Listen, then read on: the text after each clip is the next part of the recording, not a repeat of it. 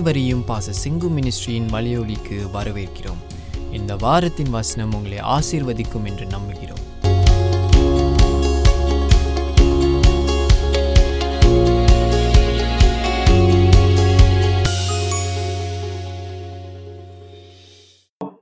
Let us turn to the book of Isaiah.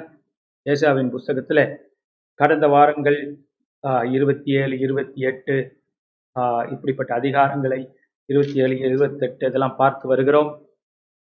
இன்னைக்கு நாம் இருபத்தி ஒம்போதை தாண்டி நாம் கடந்து செல்ல போகிறோம். இருபத்தி ஒம்போதிலிருந்து முப்பத்தி ரெண்டு வரைக்கும் இன்றைக்கு பார்க்க போகிறோம்.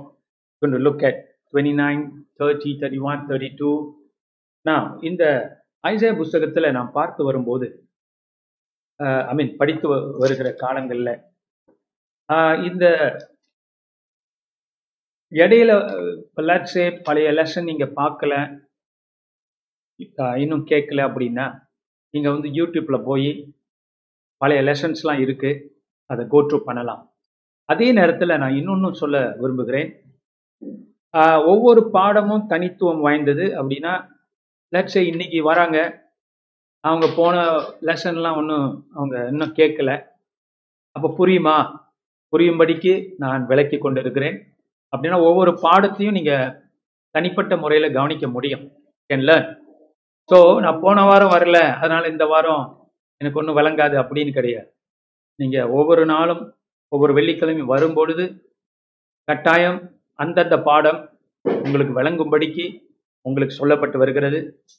அதனால் do not be worried about that. நான் போன வாரத்தில் இருபத்தி எட்டில் பதினாறாம் வசனம் twenty eight Isaiah book of Isaiah we are now going into twenty nine இருபத்தொம்போதுக்கு போகிறோம். அதுக்கு முன்பாக I want to recall something we read last week. கடந்த வார கடந்த வாரத்தில்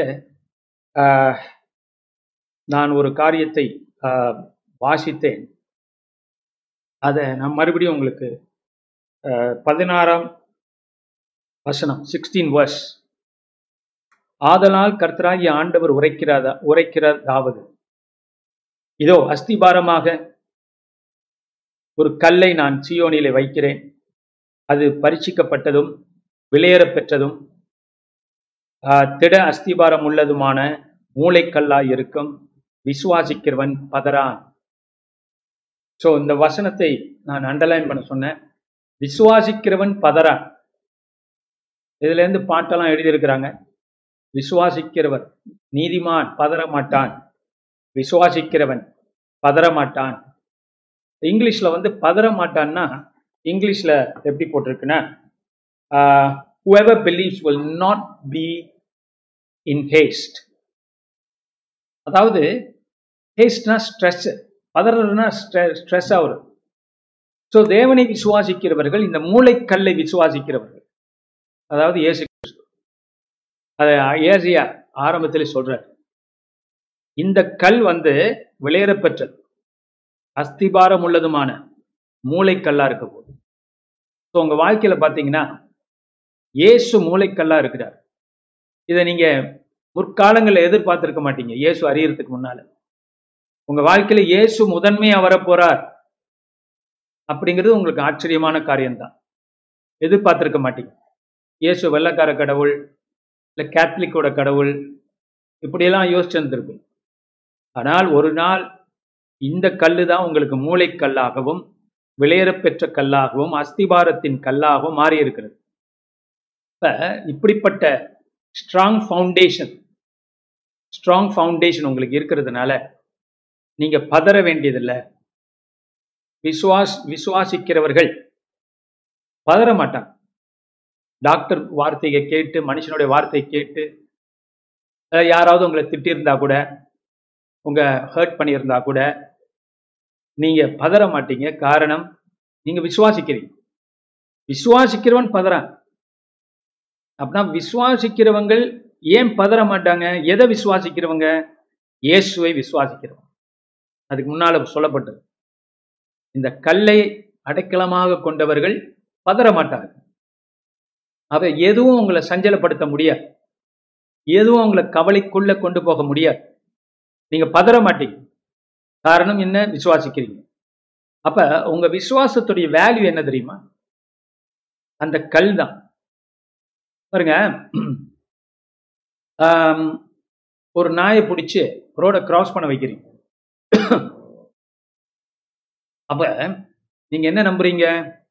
இந்த நாய் அந்த ரோட்டை நல்லா கிராஸ் பண்ணும், அடிபடாதபடிக்கு கிராஸ் பண்ணணும் நம்புறீங்க. அப்ப அந்த கெட்டிக்கார நாய் உங்க நம்பிக்கைக்கு பாத்திரமா அதை கிராஸ் பண்ணிருக்கு. அப்ப உங்க நம்பிக்கைக்கு வேல்யூ கொடுத்தது என்ன? அந்த நம்பிக்கைக்கு உத்தரவாதம் என்ன? ஏன்னா அந்த நாய் ட்ரெயின் பண்ணப்பட்ட நாய், கெட்டிக்கார நாய் ட்ரெயின் பண்ணப்பட்ட, அதனால நீங்க நம்புறீங்க, அதனால உங்க நம்பிக்கைக்கு வேல்யூ இருக்கு. இப்ப சரி, ட்ரெயின் பண்ணாத ஒரு டாக்டர், எந்த விதமான கொஞ்சம் அறிவு கம்மி உள்ள ஒரு டாக்டர் எடுத்துட்டு போய் நான் நம்புறேன் இந்த நாய் வந்து அந்த ரோட்டை கடந்துரும் அப்படி நீங்க அனுப்பி வச்சீங்கன்னா அந்த நம்பிக்கைக்கு என்ன இல்லை? உத்தரவாதம் கிடையாது. அந்த நாய் ஒருவேளை ஆக்சிடென்ட் ஆகலாம், ஏன்னா அதுக்கு அறிவு இல்லை, ட்ரைனிங் இல்லை. ஆனா முதல்ல அனுப்புன நாய் ஓகே. அப்ப ரெண்டு நாயும் நீங்க நம்புனீங்க. அப்ப அந்த ஆனா நம்பினா போதுமா? இல்லை, அந்த நம்பிக்கை யார் மேல இருக்கு அப்படிங்கிறது தான் அதோடைய வேல்யூ. அப்போ உங்க விசுவாசத்தோட வேல்யூ என்பது எதை நீங்க நம்புறீங்கன்னு பொறுத்திருக்கு, யாரை நம்புறீங்கன்னு பொறுத்திருக்கு. ஏன்னா இது வந்து தேவனை அறியாதவங்க ரொம்ப ஈஸியா சொல்லிடுவாங்க எல்லாம் நம்பிக்கை தான். எல்லாம் நம்பிக்கை கிடையாது. இந்த கல்லை நம்புகிறவர்கள் பத விசுவாசி விசுவாசிக்கிறவர்கள் பதற மாட்டாங்க. ஏன்? அந்த விசுவாசத்தினால அல்ல, அந்த விசுவாசம் யார் மேல இருக்குங்கிறதுக்காக. அது போலதான் உங்க நம்பிக்கை சும்மா நம்பிக்கையா இருக்கக்கூடாது, கர்த்தருடைய வார்த்தை மேல இருக்கணும், இயேசு மேல இருக்கணும். பொதுவா நம்பிக்கிட்டு இருக்கேன் அப்படின்னு இல்லாம ஸ்பெசிஃபிக்கா இருக்கணும். அதான் நான் வந்து எந்த வசனத்தை நீங்க நம்புறீங்கன்னு சம்டைம் நான் உங்களை கேட்குறேன். ஹீலிங் நம்புறீங்கன்னா எந்த வசனத்தை நம்புறீங்க? ஏன்னா அந்த விசுவாசங்கிறது எதை குறிச்சோம்? அதான் இந்த மலையை பார்த்து இயேசு பத் இயேசு வந்து விசுவாசத்தை பேசும்போது மார்க் பதினோராம் அதிகாரத்துல என்ன சொல்றாரு? இந்த மலையை பார்த்து. அப்படின்னா அந்த விசுவாசம் வந்து அந்த மலையை நோக்கி இருக்கு, இயேசு நோக்கி. ஆனா அந்த மலை போகுங்கிற எண்ணத்துல அந்த வார்த்தை நடக்கும் அப்படிங்கிறத நோக்கி இருக்கு. அதே போலதான் இங்க விசுவாசத்துடைய பலன் என்ன? விசுவாசம் அல்ல, அந்த கல். அந்த கல் அப்படிப்பட்ட கல். நம்ம ஆண்டவர் அப்படிப்பட்ட ஆண்டவர், நம்ம தேவன் அப்படிப்பட்ட ஆண்டவர், இல்லைங்களா? அப்ப இது மனிதனுடைய பெருமை பெருமைக்கு அதுக்கும் சம்மந்தம் கிடையாது. அந்த கல் நல்ல கல், அதனால நம் விசுவாசத்துக்கு பலன் உண்டு. அப்படிதான் நம்ம பார்க்கிறோம். சரி, இருபத்தி எட்டுல இருந்து உங்களோட கொஞ்சம் பேசினேன். இருபத்தி ஒன்பதுக்கு நம்ம போவோம். இருபத்தி ஒன்பதுல முதல் வசனம் என்ன சொல்கிறது? தாவீது வாசம் பண்ணின நகரமாகிய அரியேலே அரியேலே ஐயோ. அரியேல் அரியேல் என்பது ஜெருசலத்தை குறிக்குது, சியோனை குறிக்குது. ஸோ வரப்போகிற தேவனுடைய நகரமாகிய தாவீதின் நகரமாகிய ஜெருசலமே நீ தகர்க்கப்பட போகிறாய் என்பதுதான் பேச்சு இந்த இடத்துல, தீர்க்க தரிசனம். இது ஐசாயா வந்து இந்த தீர்க்க தரிசனத்தை யாருக்கு கொடுக்கிறார்னா ஜெருசலத்துக்கு கொடுக்கிறார். ஜெருசலத்தோட தண்டனையை பேசுகிறார். அப்படி என்றால் எப்படியா இருந்தாலும் பிற்காலத்துல ஒரு நாள் ஜெருசலம் தண்டிக்கப்பட போகிறது. காரணம், அவர்கள் தேவனுடைய பேச்சை கேட்காதபடிக்கு அவர்கள் உங்க இஷ்டத்துல காரியங்களை செஞ்சுக்கிட்டு இருந்தாங்க. நான் நமக்கு சம்டைம்ஸ் நம்ம நினைப்போம், ஏன் ஆண்டவர் இவ்வளவு தண்டனை கொடுக்கிறார் அப்படின்னு பார்க்கும்போது இவங்க பண்ற பண்ண அநியாயம் கொஞ்சம் நஞ்சமல், புரியுதுங்களா? இந்த ஐசாயா புஸ்தகத்துல ஆறாம் அதிகாரத்துல ஏழாம் அதிகாரத்துல பார்த்தோம், அந்த ஆகாஷ் ராஜான்னு இருந்தபோது ஏசாயா போய் தீர்க்க சொல்றாருல, ஒரு ஒரு கன்னிகை கற்பவதியாகி குமாரனை பெறுவாள் அப்படிலாம் ஏசாயா சொல்றாருல. அந்த ஆகாஷ் ராஜா என்ன பண்ணான்? அதுக்கு முன் அவனுடைய அப்பாலாம் என்ன பண்ணாங்கன்னு பார்த்தீங்கன்னா பயங்கரமாக இருக்கும்.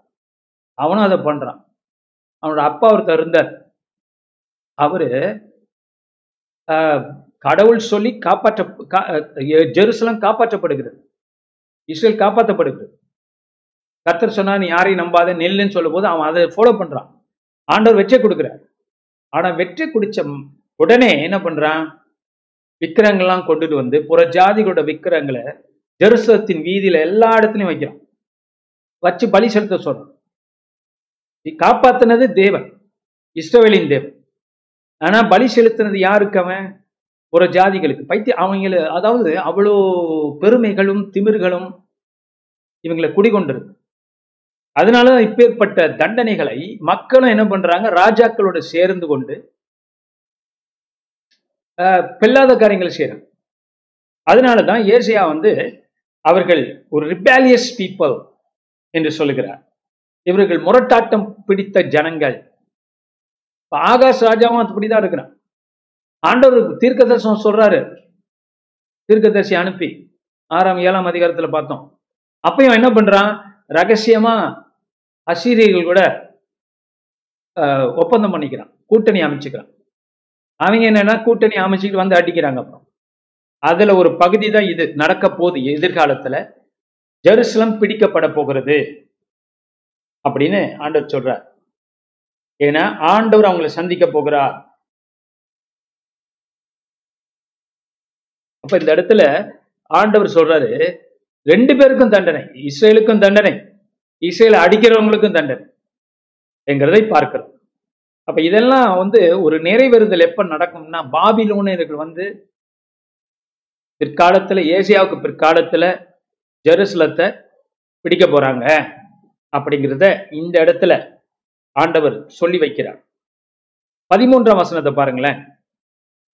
இந்த வசனம் புதிய ஏற்பாட்டில் கோட் பண்ணப்படுகிற வசனம் பதிமூன்று. இந்த ஜனங்கள் தங்கள் வாயினால் என்னிடத்தில் சேர்ந்து தங்கள் உதடுகளினால் என்னை கனம் பண்ணுகிறார்கள்.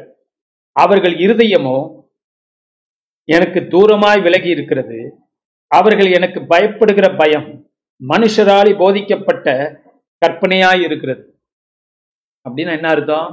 இதை வந்து ஆண்டவர் பிற்காலத்துல கோட் பண்ற. இவங்களுடைய உள்ளம் வந்து ஆண்டவர்கிட்ட இல்லையா? இவங்களுடைய இவங்க வாயினால தான் தேவனை துதிக்கிறான், ஆனா கர்த்தர் சொல்றதை கேட்க மாட்டேங்கிறான். அப்ப இப்படிப்பட்ட தேவ பிள்ளைகள் இப்ப இருக்கக்கூடாது இல்லையா? இப்ப நீங்கள் அப்படி இருக்கக்கூடாது. அதுக்குதான் இந்த பாடங்கள் நமக்கு எழுதப்பட்டிருக்கிறது. இதெல்லாம் விசுவாச விசுவாசிகளுக்கு எழுதப்பட்ட பாடங்கள். அப்படி நீங்க பார்க்கணும். இதை படிக்கும்போது சும்மா எங்கேயோ ஏதோ நடக்குது அப்படி இல்லை. இதுல இருந்து நமக்கு என்ன பாடம்? நம்ம என்ன செய்யக்கூடாது? வாயினால கர்த்தட்ட சேர்ந்து உதடுகளினாலே கனம் பண்ணி இருதயம் வந்து அவர்கிட்ட இருந்து விலகி இருக்கக்கூடாது. நம்ம இருதயம் அவரோட எப்போதும் இருக்கணும். நிறைய நேரங்கள்ல ஆஹ் சில கிறிஸ்தவங்களுக்கு வியாதிகள் வர்றதுக்கு இது ஒரு காரணம். வாயினால பேசுறாங்க, ஆனா இருதயத்துல என்ன இல்லை? அந்த நம்பிக்கை இல்லை. கர்த்தர் என்னை சுகமாக்குகிறார், சுகமாக்கி விட்டார் என்கிற நம்பிக்கை வேண்டும். அதை தான் ஏசாயா இங்க சொல்றார். வாயினால சொல்லிடலாம் இல்லையா? ஆனால் உள்ளம் அதுல என்ன பண்ணணும்? அதுல நிக்கணும். ஆண்டவர் விட்டு ஓடிடக்கூடாது. ரொம்ப நேரம் என்ன நடக்குது? ஆண்டவர்கிட்ட கொஞ்சம் வர்றோம், அப்புறம் ஓடிக்கிறோம், அப்ப திருப்பி வர்றோம், அப்புறம் ஓடிக்கிறோம். அப்படி இல்லாம தேவனோடு நிக்க பழகணும். அந்த கல்லோடு நிக்க. அந்த விசுவாச உண்மையா விசுவாசிக்கிறவங்க பதற மாட்டாங்க, கொஞ்சம் கூட பதற மாட்டாங்க. அப்ப நீங்க பதறினீங்கன்னா என்ன அர்த்தம்? உண்மையான விசுவாசம் இல்லை. உங்க இருதயம் எப்படி இருக்கு? இந்த மாதிரி இருக்கிறது. அப்ப இன்னைக்கு நம்ம என்ன பண்ணுவோம்? ஆண்டவரே, எனக்கு தேவ பயத்தை உண்டு பண்ணுகிற ஒரு இருது தேவ பயத்தை பற்றி கொண்டிருக்கிற ஒரு இருதயத்தை கூட ஆண்டவரே என்கிற ஜெபம் நம்மள்ட்ட இருக்கணும். ஆண்டவரே, நீர் என் இருதயம் உன்னோடு இருக்கணும். ஆண்டவரே, நான் பதறக்கூடாது, நான் பயப்படக்கூடாது, நான் என் வாயினால பேசிட்டு உடனே மறந்துட்டு போயிடக்கூடாது. நான் எதை பேசுறோம் அந்த உள்ளத்திலிருந்து வரணும். இதைத்தான் இயேசு சொல்றார். உள்ளத்திலே சந்தேகப்படாமல் வாயினால நீங்க பேசினாதான் அதுக்கு பவர் இருக்கும். அப்ப இயேசு அந்த காலத்துல சொல்றார். ஆஹ் பதினான்காம் வசனம். ஆதலால் இதோ நான் அற்புதமும் ஆச்சரியமான பிரகாரமாக இந்த ஜனங்களுக்குள்ளே ஒரு அதிசயத்தை செய்வேன்.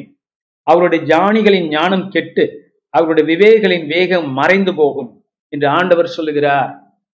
ஸோ இஸ்ரவேலின் தேவன் எப்படிப்பட்டவராக இருக்கிறார்? இங்கே போடப்பட்டிருக்கு பாருங்க. ஞானிகளின், பூமியில் உள்ள ஞானிகளின் ஞானத்தை கெடுக்கிறவர். இது வந்து ஏசாயா காலத்துல மாத்திரம் இல்லை, ஜெனசிஸ்லேருந்து பார்க்குறோம். யார் யாரோ தேவனுடைய பரிசுத்தவான்களை கீழ்படுத்த பார்த்தாங்க, ஆனால் முடியல. பார்க்குறோம் ஜோசப் இல்லையா, ஜோசப் என்ன பண்ணுகிறான்? ஞானிகளோட ஞானத்தை அவமாக்குகிறான். அப்புறம் பார்க்குறோம் மோசஸ், மோசஸோட காலங்களில் எகிப்தியரோட ஞானங்களை துச்சமாய் நினைச்சு கர்த்தரோட ஞானத்தை அவன் பெற்றுக்கொண்டான். அப்புறம் ஜோசப், மோசஸ், ஆபிரகாம் முதற்கொண்டு பார்க்குறோம். ராஜாக்களை எதிர்த்து அவர் போரிடுகிறார். ஆபிரகாம் இங்கிருந்து வந்துச்சு அந்த ஞானம், அந்த திறமை கர்த்தர் கொடுத்தது. அப்போ ஆண்டவர் எப்போதுமே அவருடைய பரிசுத்தவான்களுக்கு ஞானத்தை கொடுத்து இந்த பூமி ஞானத்தை வெட்கப்படுத்துகிறார். அதை நம்ம வந்து பவுல் சொல்கிறார், அதை இந்த பூமியில் இருக்கிற ஞானங்களுக்கு அப்பாற்பட்டது கர்த்தருடைய ஞானம். ஞானிகளின் ஞானத்தை அவர் அவ சிலுவையிலே அவமாக்குகிறார். ஞானிகள் என்ன நினைக்கிறாங்க? இயேசு கிறிஸ்து மரித்தது எதுக்குன்னு தெரியலையே, வேஸ்ட் மாதிரி தெரியுதே, நல்லவங்களை கொண்டுட்டாங்க அவ்வளோதான், நல்லவரை கொண்டுட்டாங்க. ஆனால் அந்த ரகசியம் நமக்கு தெரியுது, அது வெளியரங்கமா பாட் வெளியரங்கமா ஆக்கப்பட்டிருக்கு. அவர் மரணத்தின் மூலம் நாம் காப்பாற்றப்பட்டிருக்கிறோம். ஸோ மனித குலம் எதை முட்டாள்னு சொல்லுதோ அந்த முட்டாள்தனத்தை எடுத்து கர்த்தர் ஞானிகளின் ஞானத்தை அவமாக்குகிறார் என்கிறதை பார்க்கிறோம். மோசஸ் கோலை தூக்கி போட்ட போது முத முத எல்லாரும் சிரிச்சாங்க, ஏன்னா நீ கம்பு எடுத்து போட்டுட்டா பெரிய காரியம் நடந்துருமா. அதுக்கப்புறம் தான் அந்த கம்போட வேல்யூ அவங்களுக்கு தெரிய ஆரம்பிச்சு. அப்பேற்பட்ட ஞானத்தை கர்த்தர் நமக்கு வைத்திருக்கிறார். பதினஞ்சு பார்க்கிறோம், தங்கள் ஆலோசனையை கர்த்தருக்கு மறைப்பது மறைக்கும்படிக்கு மறைவிடங்களில் ஒளித்து தங்கள் கிரியைகளை அந்தகாரத்தில் நடப்பித்து நம்மை காண்கிறவர் யார், நம்மை அறிகிறவர் யார் என்கிறவர்களுக்கு ஐயோ. யா சீக்கிரட்டா பிளான் பண்றவங்க, சூழ்ச்சி பண்றவங்க, மாறுபட்டு இருக்கக்கூடியவங்க, யாருக்கு தெரிய போது அப்படி நினைக்கிறவங்களுடைய காரியங்களை கர்த்தர் வெளியரங்கமாக்குவார். பாவங்களை மன்னிக்கிறவர் வெளிச்சம் வீசினாதான் அந்த பாவம் மறையும், இருள் அகன்று போகும். அப்ப நாம் ஒளித்து நடக்காதபடிக்கு கர்த்தட்ட முன்னால போய் அதை சொல்லுவோம். தப்பு நடந்தால் அதை கர்த்தட்ட சொல்லுவோம், அதை வெளியரங்கமாக்குவோம். ஆடாம் ஏவாள் ஒளிந்து பார்த்தார்கள், ஆனா முடியல. கர்த்தர் வந்து அவர்களை வெளிச்சத்துக்குள் கொண்டு வந்தார்.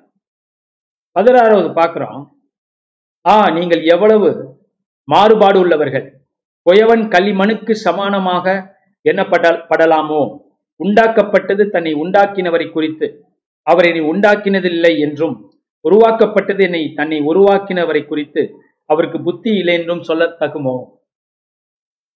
இது ஒரு ஆழமான காரியத்தை ஏசாயா சொல்றார். சேர்த்து படிக்கணும், எல்லாம் தனித்தனியா படிக்கக்கூடாது, இந்த ஹோல் பேராகிராஃபை சேர்த்து படிக்கணும். என்ன சொல்றார் ஏசாயா?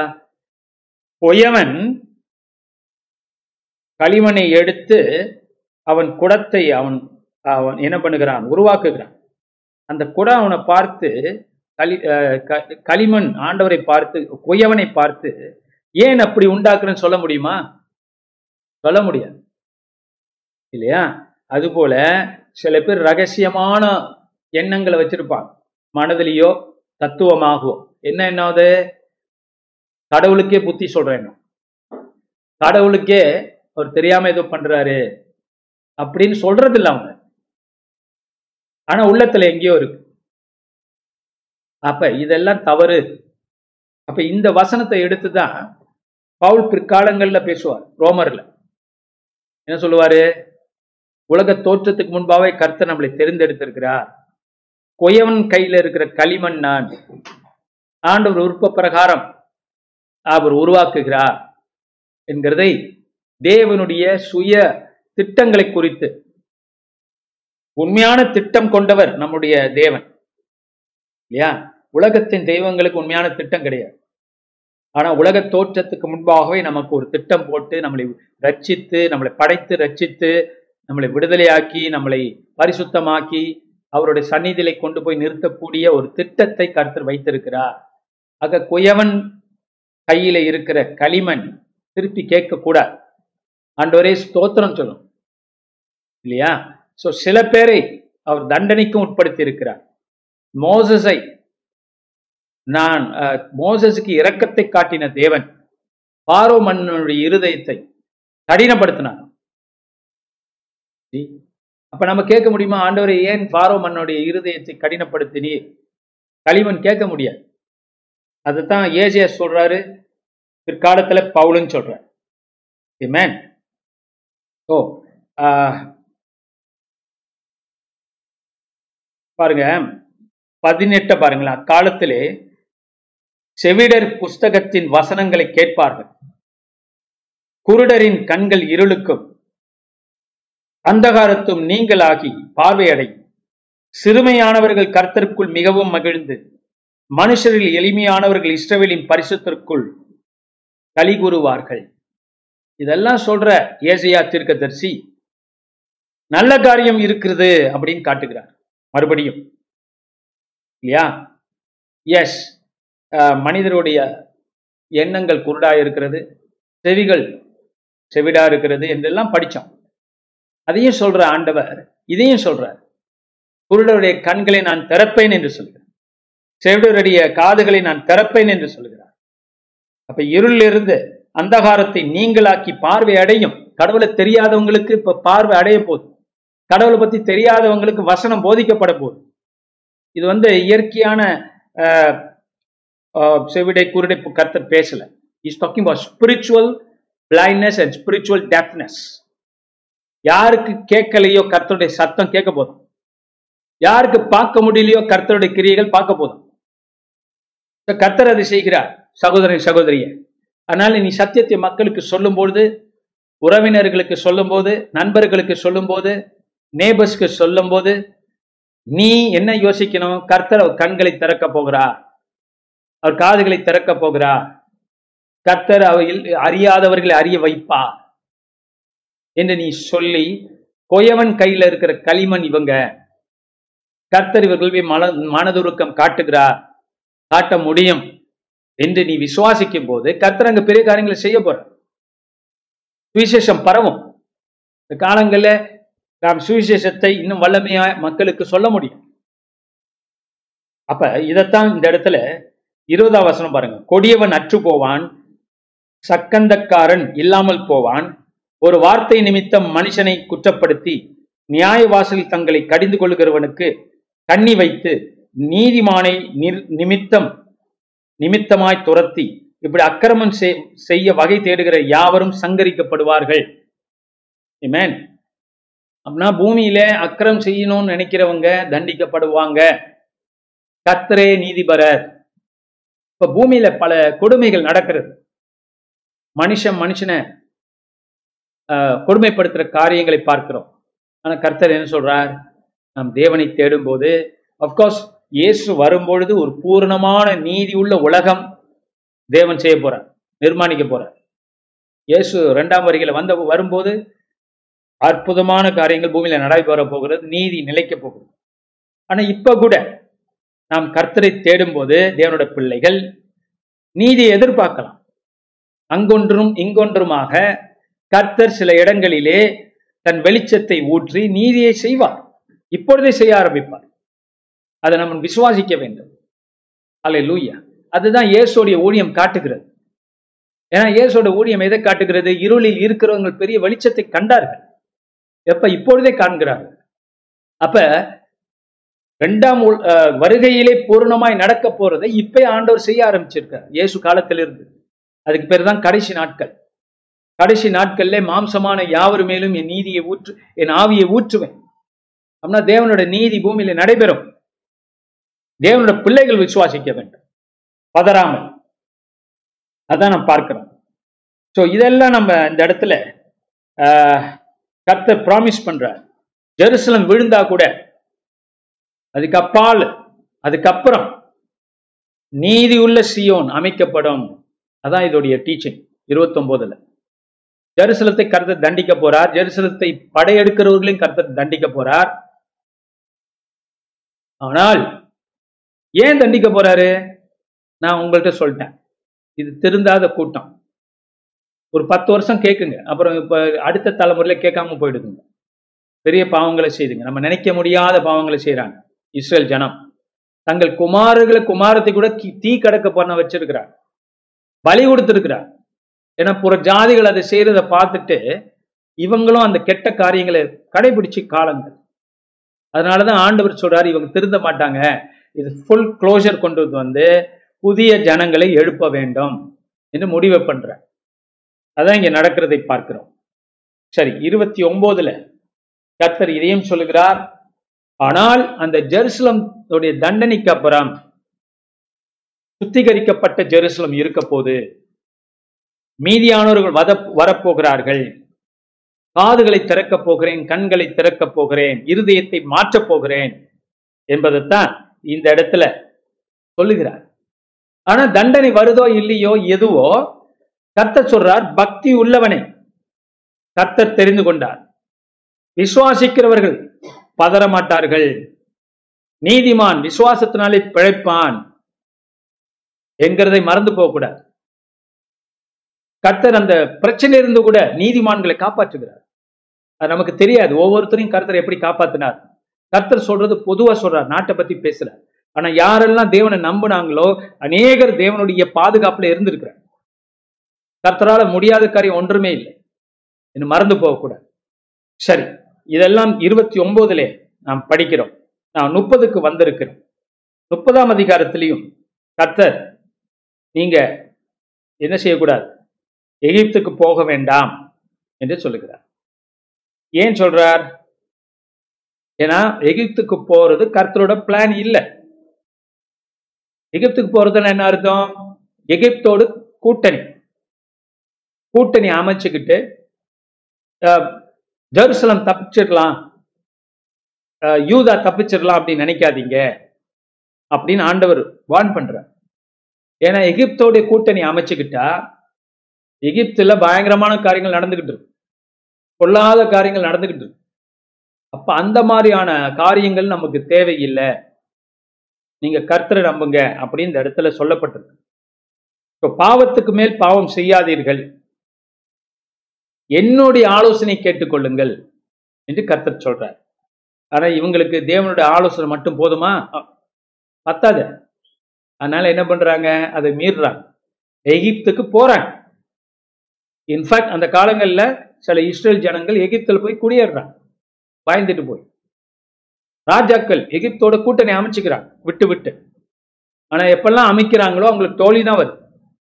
ஸோ அதைத்தான் ஆண்டவர் இந்த இடத்துல வார்ன் பண்றாங்க, நீங்க ஒரு தப்புக்கு மேல இன்னொரு தப்பு செய்றீங்க, நீங்க எதுக்கு எகிப்தோடைய இந்த காரியங்களை நம்பணும், பார்வோ ஏன் மறுபடியும் நம்புறீங்க, தேவனை நம்புங்க அப்படின்னு சொல்லி ஆண்டவர்கிட்ட நிறைய கேளுங்க அப்படின்னு ஆண்டவர் சொல்றார். இந்த இந்த அதிகாரத்துல படிச்சு பாத்தீங்கன்னா தெரியும், ஆண்டவர் நிறைய கேளுங்க, என்ன கேள்வி இருக்கோ கேளுங்க. ஹல்லேலூயா. இப்போ கர்த்தரை நம்ம கேட்கலாமா? இல்லை நம்ம என்ன தெரிஞ்சுக்கிறோம்?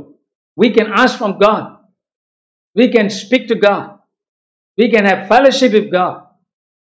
ஹல்லேலூயா. கர்த்தரை தேடுகிறவங்களுக்கு கட்டாயம் கர்த்தர் பலனை கொடுப்பார். மறந்து போவேன், அவங்க என்ன சூழ்நிலை இருந்தாங்கன்னு வேற, ஆசீர்வாதமான சூழ்நிலையா இல்ல தேசத்துல நியாய தீர்ப்பா, எந்த சூழ்நிலை இருந்தாலும் தேவனோட புத்திரர்கள் தேவனை கூப்பிட்டால் கர்த்தர் பெரிய காரியங்களை செய்வார். மறந்து போக வேண்டாம். நம்ம பார்க்கிறோம் அவருடைய வார்த்தை, பதி பன்னிரெண்டாம் வசனத்தை பாருங்களேன். அவருடைய வார்த்தை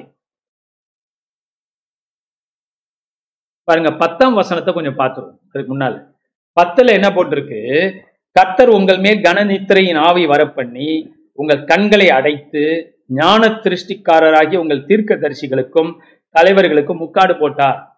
ஆதலால் தரிசனம் எல்லாம் உங்களுக்கு முத்திரிக்கப்பட்ட புஸ்தகத்தின் வாச வசனங்களைப் போல் இருக்கும். வாசிக்க அறிந்திருக்கிற ஒருவனுக்கு அதை கொடுத்து நீ இதை வாசி என்றால் அவன் இது என்னால் கூடாது, இது முத்திரிக்கப்பட்டிருக்கிறது, முத்திரித்திருக்கிறது என்பான். அல்லது வாசிக்க தெரியாதவரிடத்தில் புஸ்தகத்தை கொடுத்து நீ இதை வாசி என்றால் அவன் எனக்கு வாசிக்க தெரியாது என்பான். அப்படின்னா என்ன அர்த்தம்? தீர்க்க தரிசன வார்த்தைகள், ஆவிக்குரிய வார்த்தைகள், வாக்குத்தத்தத்தின் வார்த்தைகள் அவங்களுக்கு கொடுக்கப்பட்டிருந்தாலும் அவங்க என்ன ஆயிட்டாங்க, அது அவங்களுக்கு புரியாம போச்சு. ஏன்னா அவங்க கண்களை கர்த்தர் மூடிட்டார். ஏன்னா அவர்கள் ரொம்ப கெட்டு போயிட்டாங்க, பெரிய பெரிய பொல்லாத காரியங்களை செய்ய ஆரம்பிச்சிட்டாங்க. விடுதலை கிடையாது. அப்ப தேவ வார்த்தையை புரிஞ்சுக்கிறதுக்கும் ஆவியானவரோட உதவி தேவை. ஆண்டவர் அவங்களுக்கு கொடுக்கல. பைபிள் இருக்கு, பழைய ஏற்பாடு இரு பழைய ஏற்பாட்டு தீர்க்க தரிசனங்கள் இருக்கு அவங்களுக்கு. ஆனால் ஏசாயா எழுதுனது கூட இருக்கு அவங்க கையில. ஆனா என்னால புரியல, திறக்கப்படல. ஸோ நம்ம நினைக்கிறோம் தேவனோட வார்த்தை என்பது ஆவிக்குரிய காரியம். அது நான் உங்களுக்கு சொல்லி கொடுக்குறேன்னா அது கர்த்தர் உங்க கண்களை திறக்கிறார், உங்க காதுகளை திறக்கிறார், ஆவியான உங்க உள்ளங்களில் வேலை செய்கிறார், உங்களை அறிய வைக்கிறார். இது வந்து எளிதாய் ஒரு காதல வாங்கி ஒரு காதல விடுற காரியம் அல்ல. இது வாழ்க்கையை மாற்றுகிற காரியம், தேசத்தை மாற்றுகிற காரியம். அப்ப நீங்கள் இதை நம்பும் பொழுது தேவன் உங்களையும் பயன்படுத்துறார். ஸோ நம்பக்கூடிய காரியங்கள் இருக்கும்போது சீக்கிரமா நம்புறது நல்லது, பெற்றுக்கொள்றது நல்லது. ஏன்னா இவங்களுக்கு பாருங்க அந்த பாக்கியம் இல்லை. அவங்களுக்கு கர்த்தர் சொல்றாரு, ஒன்னே அவனுக்கு புரியலன்னு சொல்லுவான், நம்பர் ஒன். நம்பர் டூ, எனக்கு வாசிக்கவே தெரியாதுன்றோம். அப்படின்னா அவங்களுக்கு மூடப்பட்டுருச்சு. இந்த தேவனோட வார்த்தை கூட பதிமூ பதினாலாம் பதி நூற்றாண்டுல மூடப்பட்டிருக்கு ஐரோப்பாவில். ஏன்னா புரியாத பாஷையில, லட்டின் பாஷையில இருந்துச்சு, யாருக்குமே புரியல. யாருக்கு புரியும்னா இந்த லட்டின் படிச்சவங்களுக்கு தான் புரியும். அப்புறம்தான் லூத்தர் போல ஊழியக்காரர்கள் எழுந்திருச்சு. அந்த அந்த நேரத்துல பிரிண்டிங் வந்துடுச்சு, பிரிண்ட் பண்ண ஆரம்பிச்சிட்டாங்க. அப்ப ஜெர்மன் பாஷையில அவர் மொழிபெயர்த்தார். முத முத லட் பைபிளை வந்து லட்டின் ஐ மீன் ஜெர்மன் பாஷையில மொழிபெயர்த்தது வந்து மார்ட்டின் லூத்தர் தான், சொந்தமாகவே மொழிபெயர்த்தார். அப்புறம் தான் மற்றவங்களாம் மொழிபெயர்க்க ஆரம்பித்தார். மக்கள் கையில பைபிள் போச்சு. இப்ப வாசிக்க முடியுதுல, வாசிக்க முடிஞ்சுது இல்லையா? ஏன்னா முன்ன வாசிக்க தெரியல, இப்ப வாசிக்க முடிஞ்சிச்சு. இப்போ இதெல்லாம் பாருங்க, மறுபடி மறுபடி சரித்திரத்தில் ரீப்ளே ஆகுது. சபையுடைய அரசு வரலாற்றிலும் இது நடைபெறுகிறது, இந்த மாதிரி காரியம். அப்ப இதெல்லாம் நம்ம பார்த்து பார்த்து கொண்டு இருக்கிறோம். சாரி, ஒரு நிமிஷம், முப்பதுக்கு வந்துட்டோம்ல. சரி, நான் உங்களுக்கு முப்பதா வாசிச்சேன். ஆமா, முப்பது ஒன்பதை பார்த்தோம். ஒன்பது, இவர்கள் கலகமுள்ள ஜனங்களும் பொய் பேசுகிற பிள்ளைகளும் கர்த்தருடைய வேதத்தை கேட்க மனதில்லாத புத்திரருமா இருக்கிறார்கள். பாருங்க, இதை நம்ம கொஞ்சம் தியானிப்போம். இவர்கள் ஒன்னு கலகமுள்ள ஜனங்கள். கலகமுள்ள ஜனம்னா யாரு? எதுக்காட்டாலும் சண்டை போடுவோம், எதுக்கு அடுத்தாலும் பிரச்சனை பண்றோம், இந்த மாதிரி ஆட்கள் வந்து இப்ப கூட இருக்கலாம். காரணம், எதுக்கு எடுத்தாலும் பிரச்சனை, எதையும் லைட்டா எடுத்துக்க மாட்டாங்க, எதையும் கர்த்தர் நமக்கு நன்மையா மாத்துவார் அப்படிங்கிற காரியம் இருக்காது.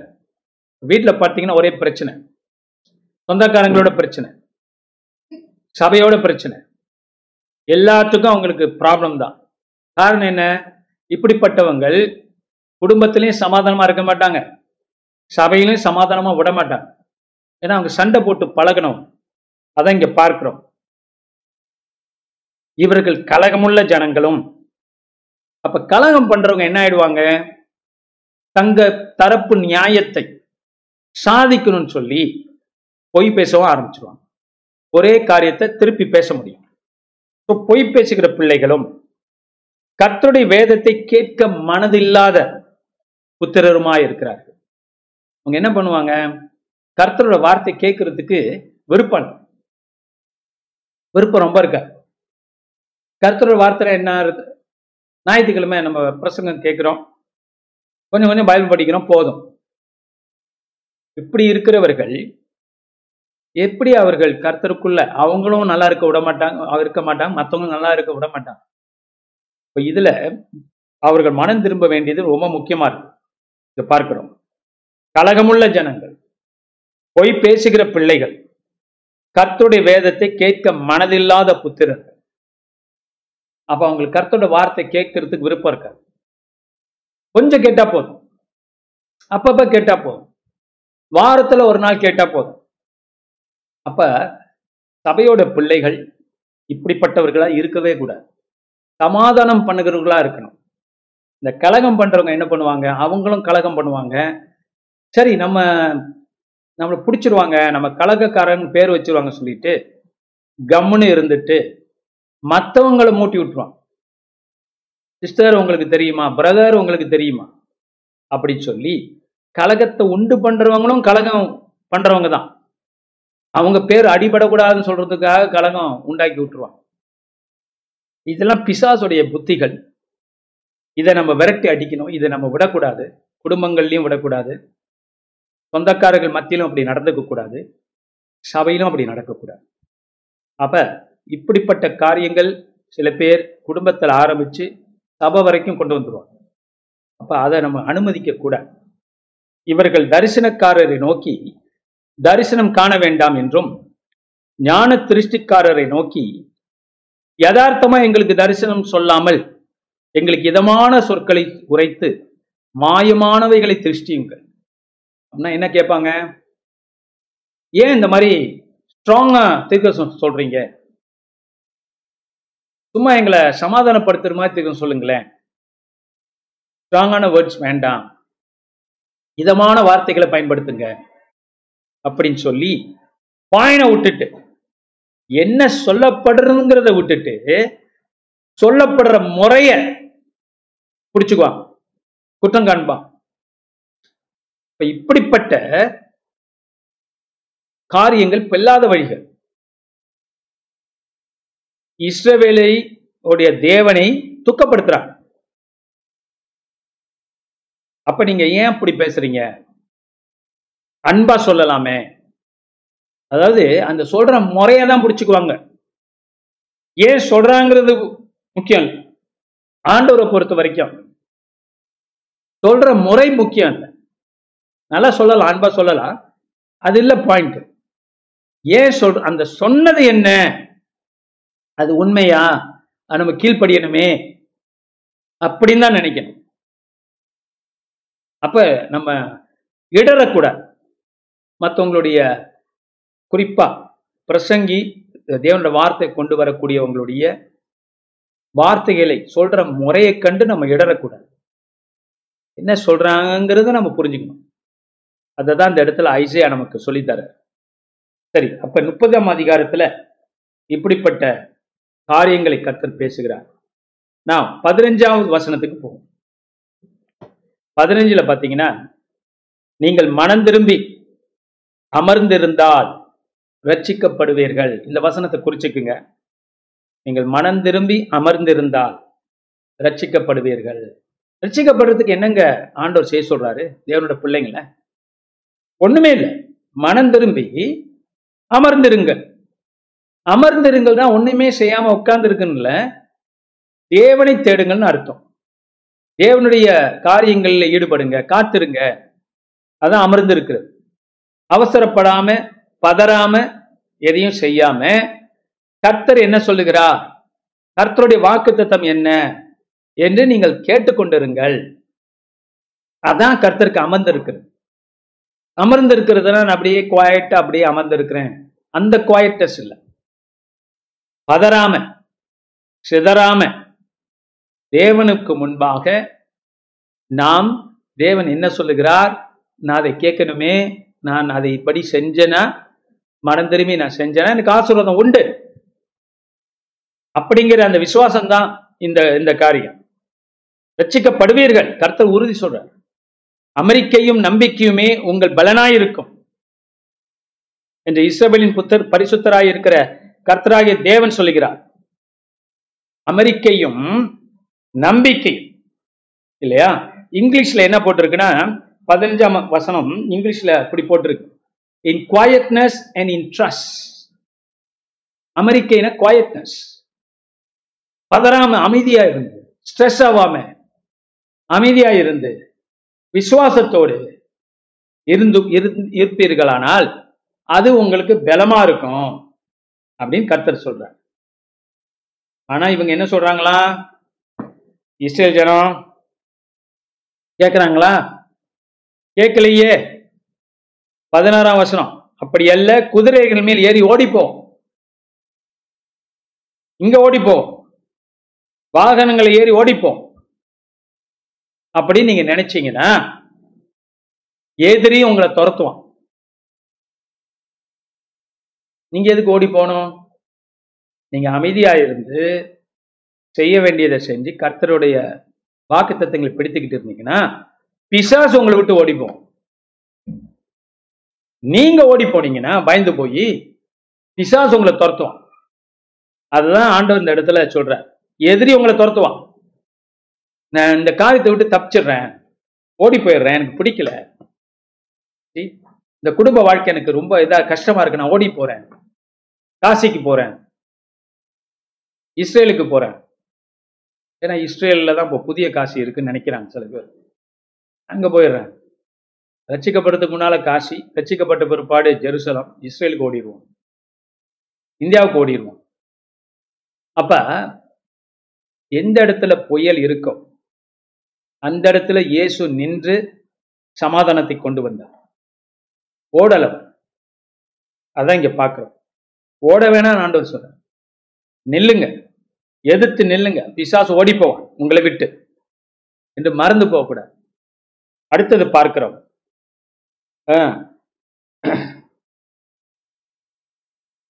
நம்ம பயப்பட வேண்டியதில்லை. ஆயிரம் பேர் துரத்தினாலும் ஐந்து பேர் துரத்தினாலும் நம்ம பயப்படுவோமா? அப்ப பயங்கிறது வந்து எதிரியோடைய பலத்தை பொறுத்தல்ல, நம்முடைய விசுவாசம். நல்லா புரிஞ்சுக்கிட்டீங்களா இந்த பாயிண்ட்? ஆண்டவர் இந்த இடத்துல என்ன சொல்றாரு? ஆயிரம் பேர் துரத்தினாலும் ஓடுவீங்க, அஞ்சு பேர் துரத்தினாலும் ஓடுவீங்களா? எவ்வளவு பேருங்கிறது முக்கியம் இல்லை, எவ்வளவு பிரச்சனைங்கிறது முக்கியம் இல்லை. நீங்க நின்னீங்கன்னா, திறமா கர்த்தருடைய வார்த்தையில நின்னீங்கன்னா, அஞ்சு பேரா இருந்தாலும் ஆயிரம் பேர் இருந்தாலும் நீங்க ஜெயிப்பீங்க. அஞ்சு பிரச்சனையா இருந்தாலும் ஆயிரம் பிரச்சனையா இருந்தாலும் நீங்க ஜெயிப்பீங்க.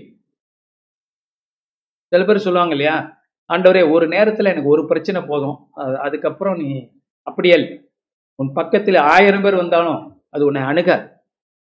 கர்த்தர் நீ எதுக்கு அஞ்சு பேருக்கு பயப்படுற, ஆயிரம் பேருக்கு பயப்படுற? ஆயிரம் பேரா இருந்தாலும் அஞ்சு பேரா இருந்தாலும் ஆயிரம் பிரச்சனையா இருந்தாலும் அஞ்சு பிரச்சனையா இருந்தாலும் நீ ஜெயிப்பாய். ஜெயம் உன்னிடத்திலிருந்து வரப்போகுது, உன் உள்ளத்திலிருந்து, உன்னுடைய விசுவாசத்திலிருந்து வரப்போகுது, எதிரியுடைய பலத்திலிருந்து அல்லது பலவீனத்திலிருந்து அல்ல. உன்னுடைய வெற்றி தேவனிடத்திலிருந்து வரப்போகிறதுனால, உன் விசுவாசத்திலிருந்து வரப்போகிறதுனால எதிரி எவ்வளவு பெருசுன்னு நீ பயப்பட வேண்டியதில்லைங்கிற வாவ். எவ்வளவு பெரிய பாடத்தை ஏசியா விசுவாச பாடங்களை கொடுத்து கொண்டு இருக்கிறார். ஹல்லேலூயா. இந்த முப்பதாம் அதிகாரம்லாம் நீங்க நல்லா உட்கார்ந்து வீட்டுல நல்லா படிக்கலாம். குதிரையை பிடிச்சிட்டு ஓடினாலும் சரின்னு ஆண்டவர் சொல்றாரு, பிளைட் எடுத்து போனாலும் சரி, எப்படி நீங்க தப்பிக்க பார்த்தாலும் நின்று ஜெயிக்கிறதே பெரிய ஜெயமா இருக்கும். அதே நேரத்துல பதினெட்டாம் வசனத்துல கர்த்தர் சொல்றார் பாருங்க, தேவன் நீதி உள்ள தேவன், அவர் ஆசீர்வதிப்பார், அவருக்கு காத்திரு காத்திருக்கிறவர்களை அவர் ஆசீர்வதிப்பார் என்று மறுபடியும் சொல்றார். அப்புறம் இருபதாம் வசனத்துல நான் ஒண்ணு உங்களுக்கு காட்டணும். முப்பதா ஏசாயா முப்பதாம் அதிகாரத்துல இருபதாம் வசனம் பாருங்க. ஆண்டவர் உங்களுக்கு துன்பத்தின் அப்பத்தையும் உபத்திரத்தின் தண்ணீரையும் கொடுத்தாலும் உன் போதகர்கள் இனி ஒருபோதும் மறைந்திருக்க மாட்டார்கள், உன் கண்கள் உன் போத போதகர்களை காணும். ஹல்லேலூயா. ஆண்டவர் உங்களுக்கு துன்பத்தின் அப்பத்தையும் உபத்திரத்தின் தண்ணீரையும் கொடுத்தாலும் உன் போதகர்கள் இனி ஒருபோதும் மறைந்திருக்க மாட்டார்கள், உன் கண்கள் உன் போதகர்களை காணும். ஹல்லேலூயா. நான் ஆண்டவர் என்ன சொல்றாரு? சீக்கிரமா நம்ம சர்ச்ல கூட போறோம், உங்க கண்கள் போதகரை காணும். ஹல்லேலூயா. இப்பையும் பாக்குறீங்க, அப்ப நிஜமா பார்க்க போறீங்க. சரி, அதுக்கு அந்த காலத்துல ஏசாயா எழுதுனோட அர்த்தம் என்னன்னா, துன்பத்தின் அப்பத்தையும் உபத்திரத்தின் தண்ணீர். தேவன் சனத்துல ஜனங் தன் ஜனங்களை சோதித்தாலும் சோதனைக்கு அனுமதித்தாலும் இருபத்தி ஒண்ணு நீங்கள் வலது புறமாய் சாயும் போதும் இடது புறமாய் சாயும் போதும், இதை அண்டர்லைன் பண்ணிக்கங்க, வழி இதுவே, இதிலே நடவுங்கள் என்று உங்களுக்கு பின்னாலே சொல்லும் வார்த்தையை உங்கள் காதுகள் கேட்கும். ஆண்டவர் என்ன ப்ராமிஸ் பண்றாரு? இப்படிப்பட்ட காரியங்கள் வந்தாலும் போதகர் போதனை உங்களுக்கு தூரமா தெரிஞ்சது போல இருந்தாலும் புரியாது போல இருந்தாலும் நீ நட, நீ கர்த்தருக்குள் நில்லு, விசுவாசத்துல பதறாம போ, விசுவாசத்தினாலே கிரியைகளை செய். அப்பொழுது நீ நடக்கும் போது நீ இப்படி போக வேண்டாம், இப்படி போங்கிற சத்தம் கேட்கும். கர்த்தர் உன்னை வழி நடத்துவார்னு அர்த்தம். மேய்ப்பனா இருந்து போதகரா இருந்து போத கண்ணுக்கு தெரிவா, உன்னை வழி நடத்துகிற தெய்வம் உண்டு, மேய்ப்பர் உண்டு என்று கர்த்தர் இந்த இடத்துல ஆறுதல் படுத்துறார். அப்ப நீங்க நடங்க, விசுவாசிச்சு நடங்க, விசுவாசமா நில்லுங்க, பதறக்கூடாது, ஓடக்கூடாது, நடங்க. நடக்கும் போது இப்படி போகணும், அப்படி போங்க அப்படிங்கிற வழி நடத்துதல் உங்களுக்கு கிடைக்கும். சில பேர் என்ன செய்யறது, ஆண்டவர் நீ முதல்ல சொல்லு, நான் அப்புறம் நடக்கிறேன், நான் அப்புறம் விசுவாசிக்கிறேன் அப்படி கேட்கறது. அப்படி அல்ல. தேவனுடைய கிரியைகள் எப்போதுமே விசுவாசத்தின் கிரியைகள். நீங்க விசுவாசிச்ச பிற்பாடுதான் கர்த்தர் காட்ட போற சில காரியத்தை, இப்படி செய்ய அப்படி செய்ய வெற்றி கிடைக்கும். நீ விசுவாசிக்காமலே தேவனை நீ முதல்ல சொல்லுங்க அப்படின்னு சொன்னா எப்படி ஆண்டவர் உன்னோட பேச முடியும்? உனக்கு முதல்ல விசுவாசமே குறைவா இருக்கு, சந்தேகப்படுற. அந்த மலையை ஆண்டவரை பார்த்து நீங்கள் விசுவாசித்து அப்பாலே போன்னு சொல்லும் போது அதை நீங்க செய்யாத போது அந்த மலையை தூக்கி எங்க போடுறதுன்னு உங்களுக்கு எப்படி சத்தம் கேட்க போகுது? கேட்காது. விசுவாசிச்ச பிற்பாடுதான் நடக்கும் போது, அந்த விசுவாசத்துல நடக்கும் போதுதான் நீ இப்படி நட, அப்படி நட, இப்படி போ, அப்படி போ அப்படிங்கிற சத்தம் கேட்கும். ரொம்ப பேர் எங்கிட்ட எதுவுமே செய்யாம விசுவாசமே இல்லாம சந்தேகத்தோடு அவநம்பிக்கையோடு கர்த்தர் என்ன சொல்றார் அப்படின்னு நம்ம கேட்டோம்னா என்னத்தை சொல்ல முடியும்? ஒன்றும் சொல்ல முடியாது. நீ விசுவாசிக்கணும், அப்போ ஆண்டவர் பாதை காட்டுவார். இவங்க என்ன பண்ணுவாங்க, ஃபார் எக்ஸாம்பிள் ஒரு வேலை கூட எழுதி போடாமல் இருப்பான், விசுவாசிக்காமல் இருப்பான். வசனங்களை எடுத்து நான் அந்த வசனத்தின் பிரகாரம் இந்த வேலையை நான் பெற்றுக்கொள்கிறேன் அப்படின்னு நம்பணும், விசுவாசிக்கணும். அதெல்லாம் செய்யாம கர்த்தர் ஏதாவது காட்டுவாரு அப்படின்னா, தேவனுடைய செயல் எப்போதுமே விசுவாசத்தின் பலன். முதல்ல நம்ம விசுவாசிக்கணும், அதை எக்ஸசைஸ் பண்ணணும், அப்பதான் சத்தம் கேட்கும். இப்படி போ, பரவாயில்ல, இந்த வேலை வேண்டாம், இன்னொரு வேலை இருக்கு அப்படின்னு ஒரு சத்தம் கேட்கும் இல்லையா? அப்ப ஆண்டவர் என்ன சொல்றார் ஜனங்களுக்கு, இந்த அளவுக்கு உன்னை போதனைப்படுத்தி நடத்தக்கூடிய தேவன் இஸ்ரவேலின் தேவன். நீங்க எதுக்கு சுரூபங்களை நம்பணும், விக்கிரங்களை நம்பணும்? அவங்களாம் இந்த மாதிரிலாம் செய்வாங்களா உங்களுக்கு? அதான் ஆண்டவர் கேட்கிறார். அந்த மாதிரியான அசுத்த ஆவிகள் இந்த அளவுக்கு உன்னை வழி நடத்த முடியுமா? கர்த்தருக்குள்ள நல்ல காரியங்களுக்குள்ள முடியாதுல்ல. அவங்க என்ன செஞ்சிட்டாங்க உங்க வாழ்க்கையில இது வரைக்கும், இதுக்கு முன்னாடி, இனிமே என்ன செய்ய போறாங்க? ஒன்னும் செய்ய முடியாது அவங்க இல்லையா? ஒரு ஆணியும் அவங்களால பிடுங்க முடியாது உங்களுக்கு. ஹல்லேலூயா. முடியாது. அதெல்லாம் ட்ரை பண்ணி பார்த்துட்டீங்க. அதுதான் ஆண்டவர் அவங்களோட பேசுறாரு. நீ நீங்க என்னத்தை நீங்க அவங்களாம் என்ன செஞ்சிருவீங்க நீ நினைக்கிறீங்க, ஆனா நான் உன் மேய்ப்பராய் இருந்து உன்னை வழி நடத்துவேன். இடது பக்கம் இப்படி போகாத, வலது பக்கம் இப்படி போ, இப்படியெல்லாம் நட, இங்க நட, இங்க நட அப்படின்னு வார்த்தை உன் காதுகள் கேட்கும். ஆண்டவர் என்னோட பேசுவாரா? கர்த்தர் என்ன சொல்ற, உன் காது கேட்கும், அது அவருடைய பொறுப்பு. செல்விக்கு ஆண்டவர் எப்படி பேசுவார், அது அவருடைய பொறுப்பு. நீ விசுவாசிச்சு நட, அப்பொழுது கர்த்தர் சத்தம் எப்படியாவது கேட்கும், நீ புரியும்படி அவர் பேசுவார். அவர் என்ன, ஆண்டவர் சும்மாவா? நான் பேசுவேன் உங்களுக்கு கேட்காது, அப்புறம் எதுக்கு அவர் பேசுறாரு? புரியும்படி பேசுவார், புரிய வைப்பா. புரிய வச்சதுனால தானே இப்போ கர்த்தருக்குள்ள நம்ம இருக்கிறோம், நீங்க இருக்கிறீங்க. அவர் புரிய வைக்கலன்னா நீங்க எப்படி இருக்க முடியும்? இப்ப புரிய வச்சிருக்காருல்ல உங்களை. யார் அது? தேவன் தான். அப்ப சுரூபங்களை மூடி வைங்கிற மூடிய வெள்ளி தகட்டையும் உன் விக்கிரங்களின் பொன் அடைய ஆடை அபரங்கனையும் தீட்டாக எண்ணி அவள் தீட்டுப்பட்ட வஸ்திரம் போல் எரிந்துவிட்டு அதை சீ போ என்பாய். ஆண்டு செய்ய போறார், அதெல்லாம் தூக்கி எறிய வைக்க போறார். பாருங்க, சில பேரு நம்ம என்ன பண்றோம், இதை படிச்சு பாத் பாத்தீங்கன்னா அவிசுவாசிகள்கிட்ட என்ன சொல்லிடுறோம், இதெல்லாம் விட்டுருங்க, விக்கிரங்களை தூக்கி வீசிருங்க அப்படிலாம் சொல்றோம். அப்படி சொல்லணும்னு அவசியம் இல்லை. தேவன் வழி நடத்துறாருங்கிறது நீங்க முத காட்டுங்க, தேவனுடைய அற்புத அடையாளங்கள் காட்டுங்க. அவங்களே என்ன பண்ணுவாங்க, இதெல்லாம் தூக்கி வச்சிருவாங்க. ஹல்லேலூயா. Yes, God will do it when you believe it.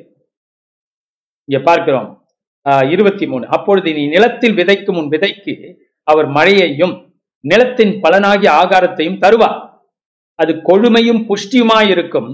அக்காலத்திலே உன் ஆடு மாடுகள் விஸ்தாரமான மேய்ச்சல் உள்ள ஸ்தலத்திலே மேயும். ஆண்டவர் என்ன சொல்றாரு, நீ நிலத்துல விதைக்கிற விதைக்கு கர்த்தர் மழை கொடுப்பார். உன் காட்டுல மழை பெய்யுங்கிற,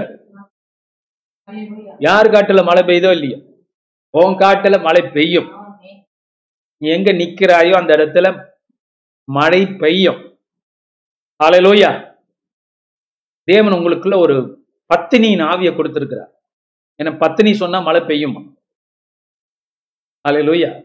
கர்த்தர் அந்த பத்தினியின் ஆவியை உங்களுக்கு கொடுத்திருக்கிறார். எங்க நீங்க சொல்றீங்களோ மழை பெய்யும், ஆசீர்வாதம் வரும். விதைங்க. விதைக்காம எப்படி? ஆண்டவர் என்ன சொல்றாரு பாத்தீங்களா, நீ நிலத்தில் விதைக்கும் உன் விதைக்கு தான் நிலத்துல விதைக்கணும். சில பேர் விதையை வச்சுக்கிட்டே இருப்பாங்க, விதைக்க மாட்டாங்க.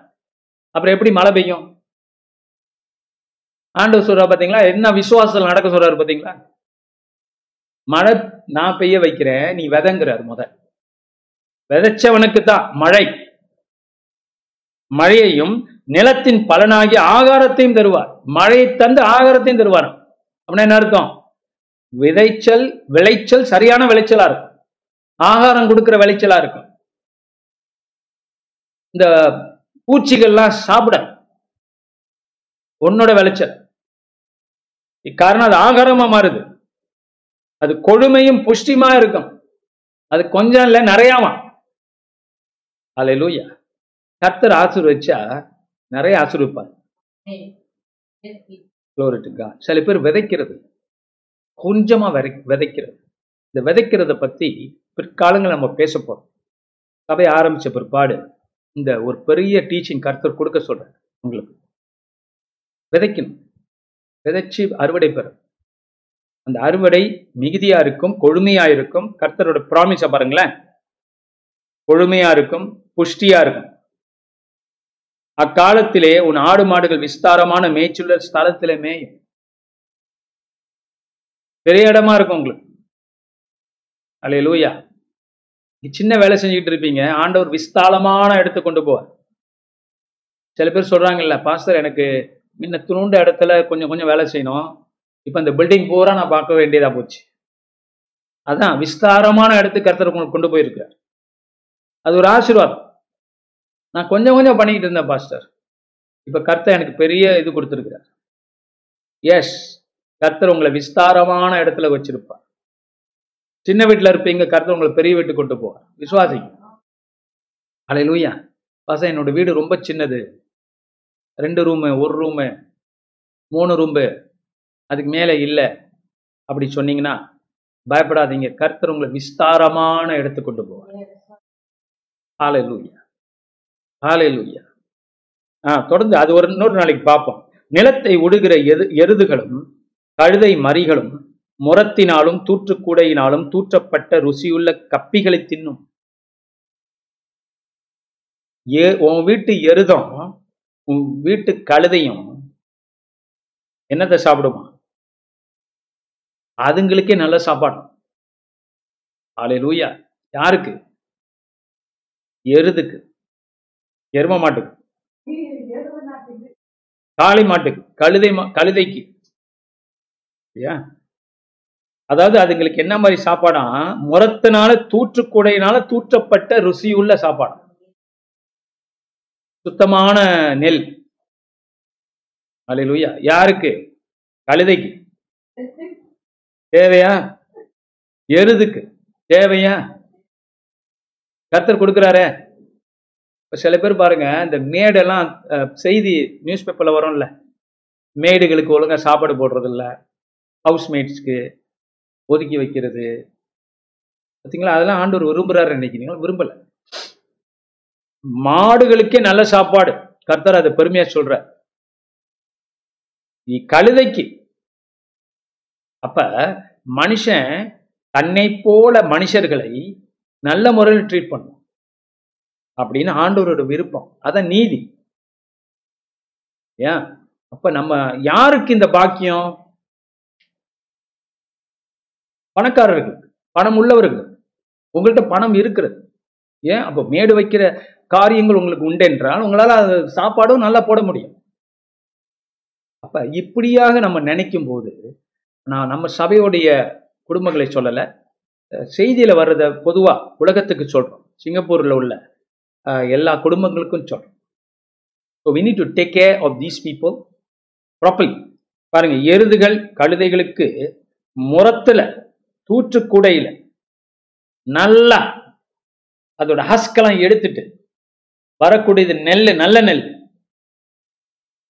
அதை கடிச்சு துப்ப வேண்டியதில்லை, கடிச்சு சாப்பிடலாம். அந்த மாதிரி நெல்லை மிருகங்களுக்கு கொடுக்குறாரு. அப்ப ஏன்னா அதுங்க நிலத்தை ஒழுகுறது இல்லையா, வேலை செய்யுதுங்க, கொடுக்குறாங்க. அடுத்தது இருபத்தஞ்சு. கோபுரங்கள் விழுகிற மகா சங்காரத்தின் நாளிலே உயரமான சகல மலைகளின் மேலும் உயரமான சகல மேடுகளின் மேலும் ஆறுகளும் வாய்க்கால்களும் உண்டாகும். பாலி போறீங்களா? பாலி என்ன? மலைக்கு மேல உள்ள ஏரிகள். கர்த்தர் அப்படிப்பட்ட தேசமா மாத்துவார். உயரமான மலைகள் மேல என்ன இருக்குமா? ஏரி இருக்கும். ஊட்டிக்கு போனீங்களா? இருக்கு இல்லையா? அப்படிப்பட்ட ரிசார்ட் கர்த்தர் கொடுப்பார். அல்லேலூயா. ஸோ நீங்க சில பேர் ரிசார்ட் ஹோட்டல் வாங்கணும். அல்லேலூயா. பெரிய பெரிய கற்பனை வச்சுக்குங்க, சொல்ல முடியாது, கர்த்தர் நிறைவேற்றலாம். அல்லேலூயா. ஏன் உலகத்தானுக்கு தான் அதெல்லாம் நமக்கு இருக்கக்கூடாதா? உங்களுக்கு இருக்கக்கூடாதா? கர்த்தர் செய்வார். உயரமான மேடுகளின் மேலும் ஆறுகளும் வாய்க்கால்களும் உண்டாகும். கர்த்தர் தமது ஜனத்தின் முறிவை கட்டி அதன் அடிக்காயத்தை குணமாக்கும் நாளிலே சந்திரனுடைய வெளிச்சம் சூரியனுடைய வெளிச்சத்தை போலவும் சூரியனுடைய வெளிச்சம் ஏழத்தனையா ஏழு பகலின் வெளிச்சத்தை போலவும் இருக்கும். அப்ப இயற்கையே துதிபாடும் தேவனே, அவ்வளோ பிரகாசமா இருக்குமா? என்ன அர்த்தம் அது? மனுஷனோட வாழ்க்கை அப்படி இருக்குமா? ஒரு சூரியன் வந்து ஒரு சூரியன் நமக்கு வருது, நம்ம எங்க ரசிக்கிறோம் அதை? கடவுள் படைப்பை நம்ம எங்க ரசிக்கிறோம்? உறவு தானே. ஏன்னா வேலைக்கு போகணும், அப்புறம் சூரியன் மறையும் போது வீட்டுக்கு வந்துடணும், சாப்பிடணும், குளிக்கணும். அப்போ நம்ம இதெல்லாம் ரசிக்கிறதுக்கு முடியல. ஆனால் கர்த்தர் சொல்றாரு, தேவனுடைய ஆவினால் நிரப்பப்பட்ட நாம் ஒரு நாள் என்ன பார்ப்போமா? சூரியனோட அழகை பார்ப்போமா? அப்போதான் தெரியுமா, இது நாள் வரைக்கும் பார்த்த சூரியன் ஒரு ஒரு சூரியன்னா நம்மளுக்கு ஏழு சூரியனுடைய மகிமை பாப்புக்கு போனோம். அவ்வளவு தூரம் ஆச்சரியப்பட போறோம். கர்த்தர் இப்படி வல்லமையா படைச்சிருக்கிறாரு, நம்ம கண்ணுக்கு தெரியல. அதான் இங்க சொல்றாரு, நிலவு சூரியனை போல பிரகாசமா இருக்க போதான். யாருக்கு? நம்ம கண்களுக்கு. யார் அப்படி பார்க்க முடியும்? கண்கள் திறக்கப்பட்டவன், தேவ அன்பை ருசிக்கிறவன். உலகமே மாறிடும். அதே முதலாளி தான். இப்ப நம்ம முதலாளிக்கு பயப்பட மாட்டோம், கீழ்ப்படிவோம். ஆனா கர்த்தர் அந்த முதலாளியை கொண்டு உங்களை ஆசீர்வதிப்பார். அப்போ உங்க பார்வை மாறுது. அதே ஹஸ்பண்ட், அதே மனைவி, ஆனா உங்க பார்வை மாறுது. பார்வை மாறும்போது ஒரு சூரியன் ஏழு சூரியன் போல தெரிவானா? இப்ப புரிஞ்சுக்கிட்டீங்களா என்ன அர்த்தம்னு? ஒரு சூரியன் ஏழு சூரியனை போல தெரிவானா? உங்க வாழ்க்கை அவ்வளவு வெளிச்சமா இருக்கும், பிரகாசமா இருக்கும். காரணம் என்ன? உங்க பார்வை மாறிடுச்சு. ஏன் அப்புறம் கஷ்டப்பட்டு வாழணும்?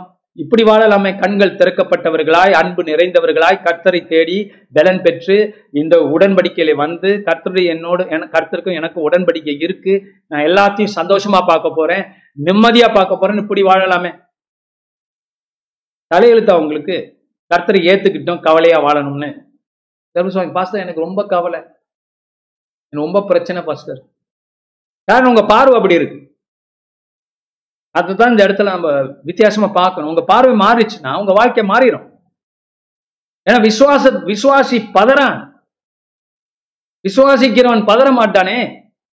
அவனுக்கு தெரியும் கர்த்தட்ட ஒரு விடிவு இருக்கு. இந்த பிரச்சனை வந்துச்சா ஏதோ ஒரு பதில் ஆண்டவர் எனக்கு வச்சிருக்கிறார், இப்போ வச்சிருக்கிறார். ஹல்லேலூயா. யாக்கோப்பு யாக்கோப்புங்கிற ஐசக் பஞ்சகாலத்தை பார்த்தோம்.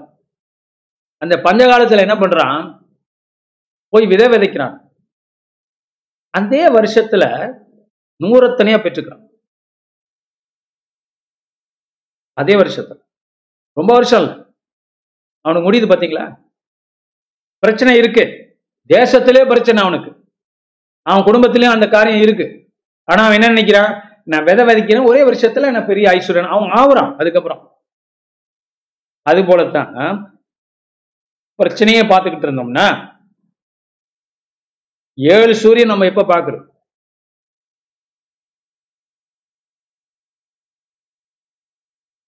ஏழு பகலின் வெளிச்சத்தை நீங்க எப்ப பார்க்க போறீங்க? இதோ கர்த்தருடைய நாமம் தூரத்திலிருந்து வரும், அவருடைய கோபம் எரிகிறதும் கனன்று புகைக்கிறதுமாக இருக்கும், அவருடைய உதடுகள் சினத்தால் நிறைந்து அவருடைய நாவு பற்றிக்கிற அக்கினி போல் இருக்கும். நாசம் என்னும் சல்லடையிலே ஜாதிகளை அரிக்கும்படிக்கு அவர் ஊதும் சுவாசம் கழுத்து மட்டும் எட்டு எட்டுகிற ஆற்று வெள்ளத்தைப் போலவும் ஜனங்களுடைய வாயிலை போட்டு அலைக்கழிக்கிற கடிவாளத்தைப் போலவும் இருக்கும். பண்டிகை ஆசரிக்கப்படும் ராத்திரியிலே பாடுகிறது போல பாடுவீர்கள். கர்த்தருடைய பர்வதமாகிய இஸ்ரவேலின் கண்மலை அண்டைக்கு போக நாகசுரத்தோடு நடந்து வருகிற போது மகிழ்கிறது போல மகிழ்வீர்கள். கர்த்தர் என்ன பண்ண போறா? இஸ்ரவேலின் எதிரிகளை பந்தாட போறார். அதை கண்டு இஸ்ரவேல் ஜனங்கள் சந்தோஷப்பட போறாங்க. இந்த காலங்கள் வரப்போது.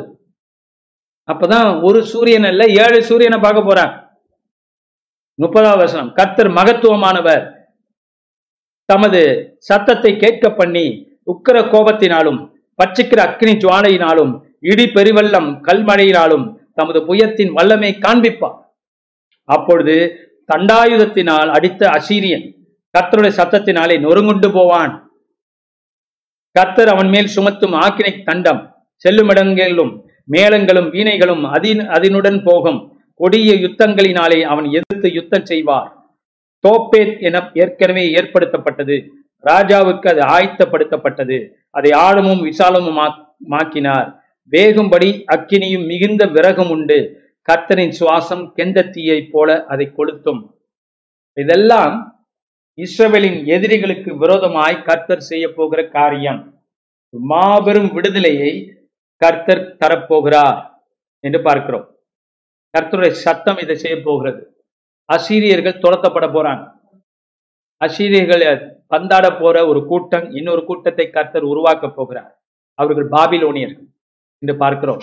அந்த பாபிலோனியர்களை பண்டா பந்தாட பர்ஷியர்களை உருவாக்க போகிறார் என்று அடுத்தடுத்து பார்க்கிறோம்.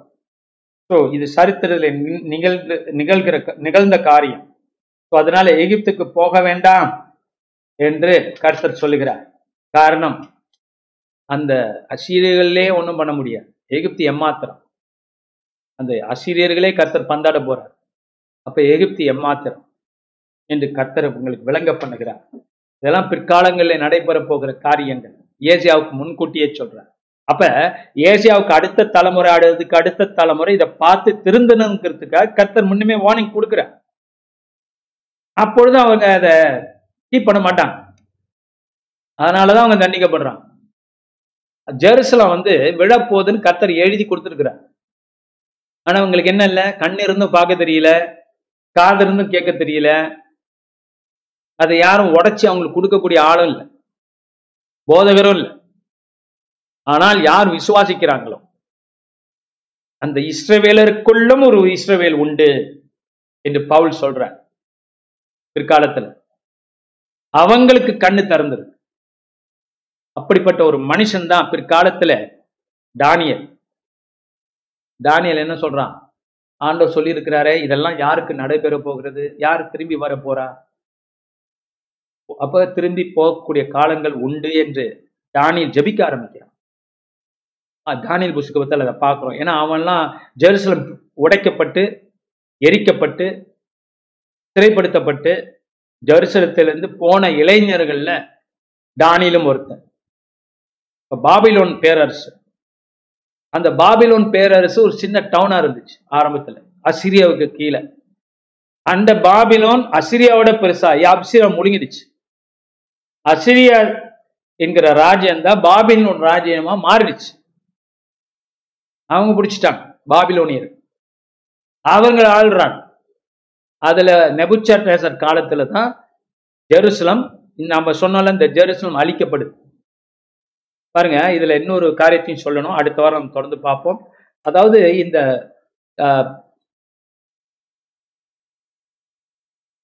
அந்த காலத்துல தீர்க்க தரிசிகள் ஏசியா முதற்கொண்டு என்ன ஏசியா தவிர்த்து மற்ற தீர்க்க தரிசிகள் ராஜா கிட்ட என்ன தெரியும் சொல்லிக்கிட்டு இருந்தாங்கன்னா, ஜெருசலம் விழாது, அது தேவனுடைய நகரம், ஜெருசலம் விழாது அப்படின்னு எல்லாரும் சொல்லிக்கிட்டு இருந்தாங்க. அதனாலதான் தீர்க்க தரிசிகள் என்ன சொல்லிட்டாங்க, சரி ஜெருசலம் விழாது. ஆனா ஏசியாவும் மீகா இந்த மாதிரி தீர்க்க தரிசிகள் தான் ஜெருசலம் விழப்போகுதுன்னு சொல்ல ஆரம்பிச்சாங்க. அப்ப எல்லாருக்கும் ஆச்சரியம், இவன் என்ன இந்த ஐசாயா எப்போ பார்த்தாலும் நல்லதே சொல்ல மாட்டேங்கிறாரு, தீமையாவே திருக்க சொல்றாரு அப்படின்னு அவரை ரொம்ப கண்டிப்பான். ஆனா ஏசியா மாத்திக்க மாட்டான். அதனால ராஜாக்களுக்கு அவன் மேல கோபம்.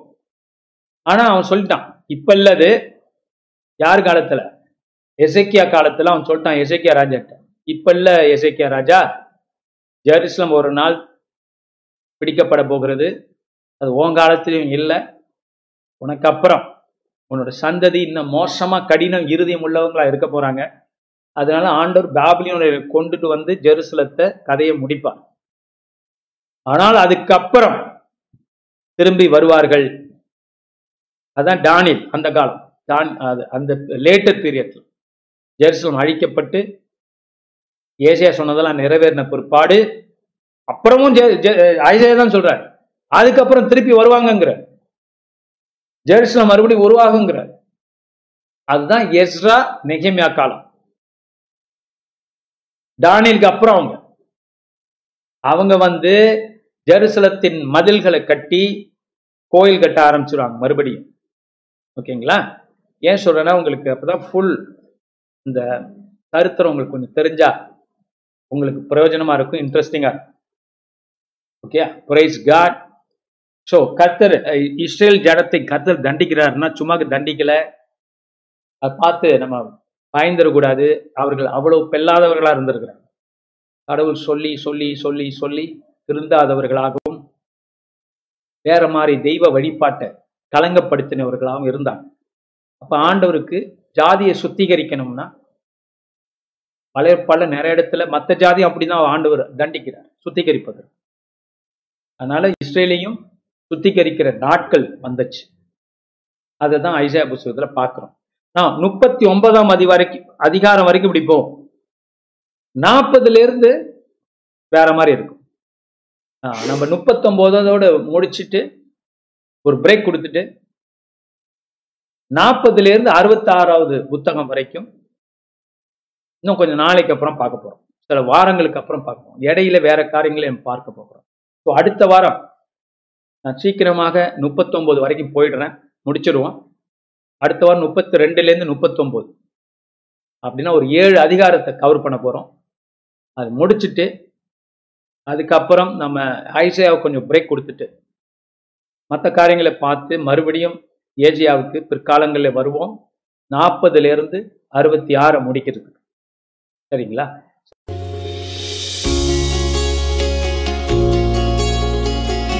இந்த வாரத்தின் பிரசங்கத்தை கேட்டதற்கு நன்றி. மீண்டும் வெவ்வேறு செய்திகளை கேட்க பாஸ்டர் செங்கு மினிஸ்ட்ரீஸ் டாட் காம் என்ற இணைய பக்கத்திற்கு செல்லலாம். அடுத்த வாரம் உங்களை பாஸ்டர் செங்கு மினிஸ்ட்ரியில் சந்திப்போம்.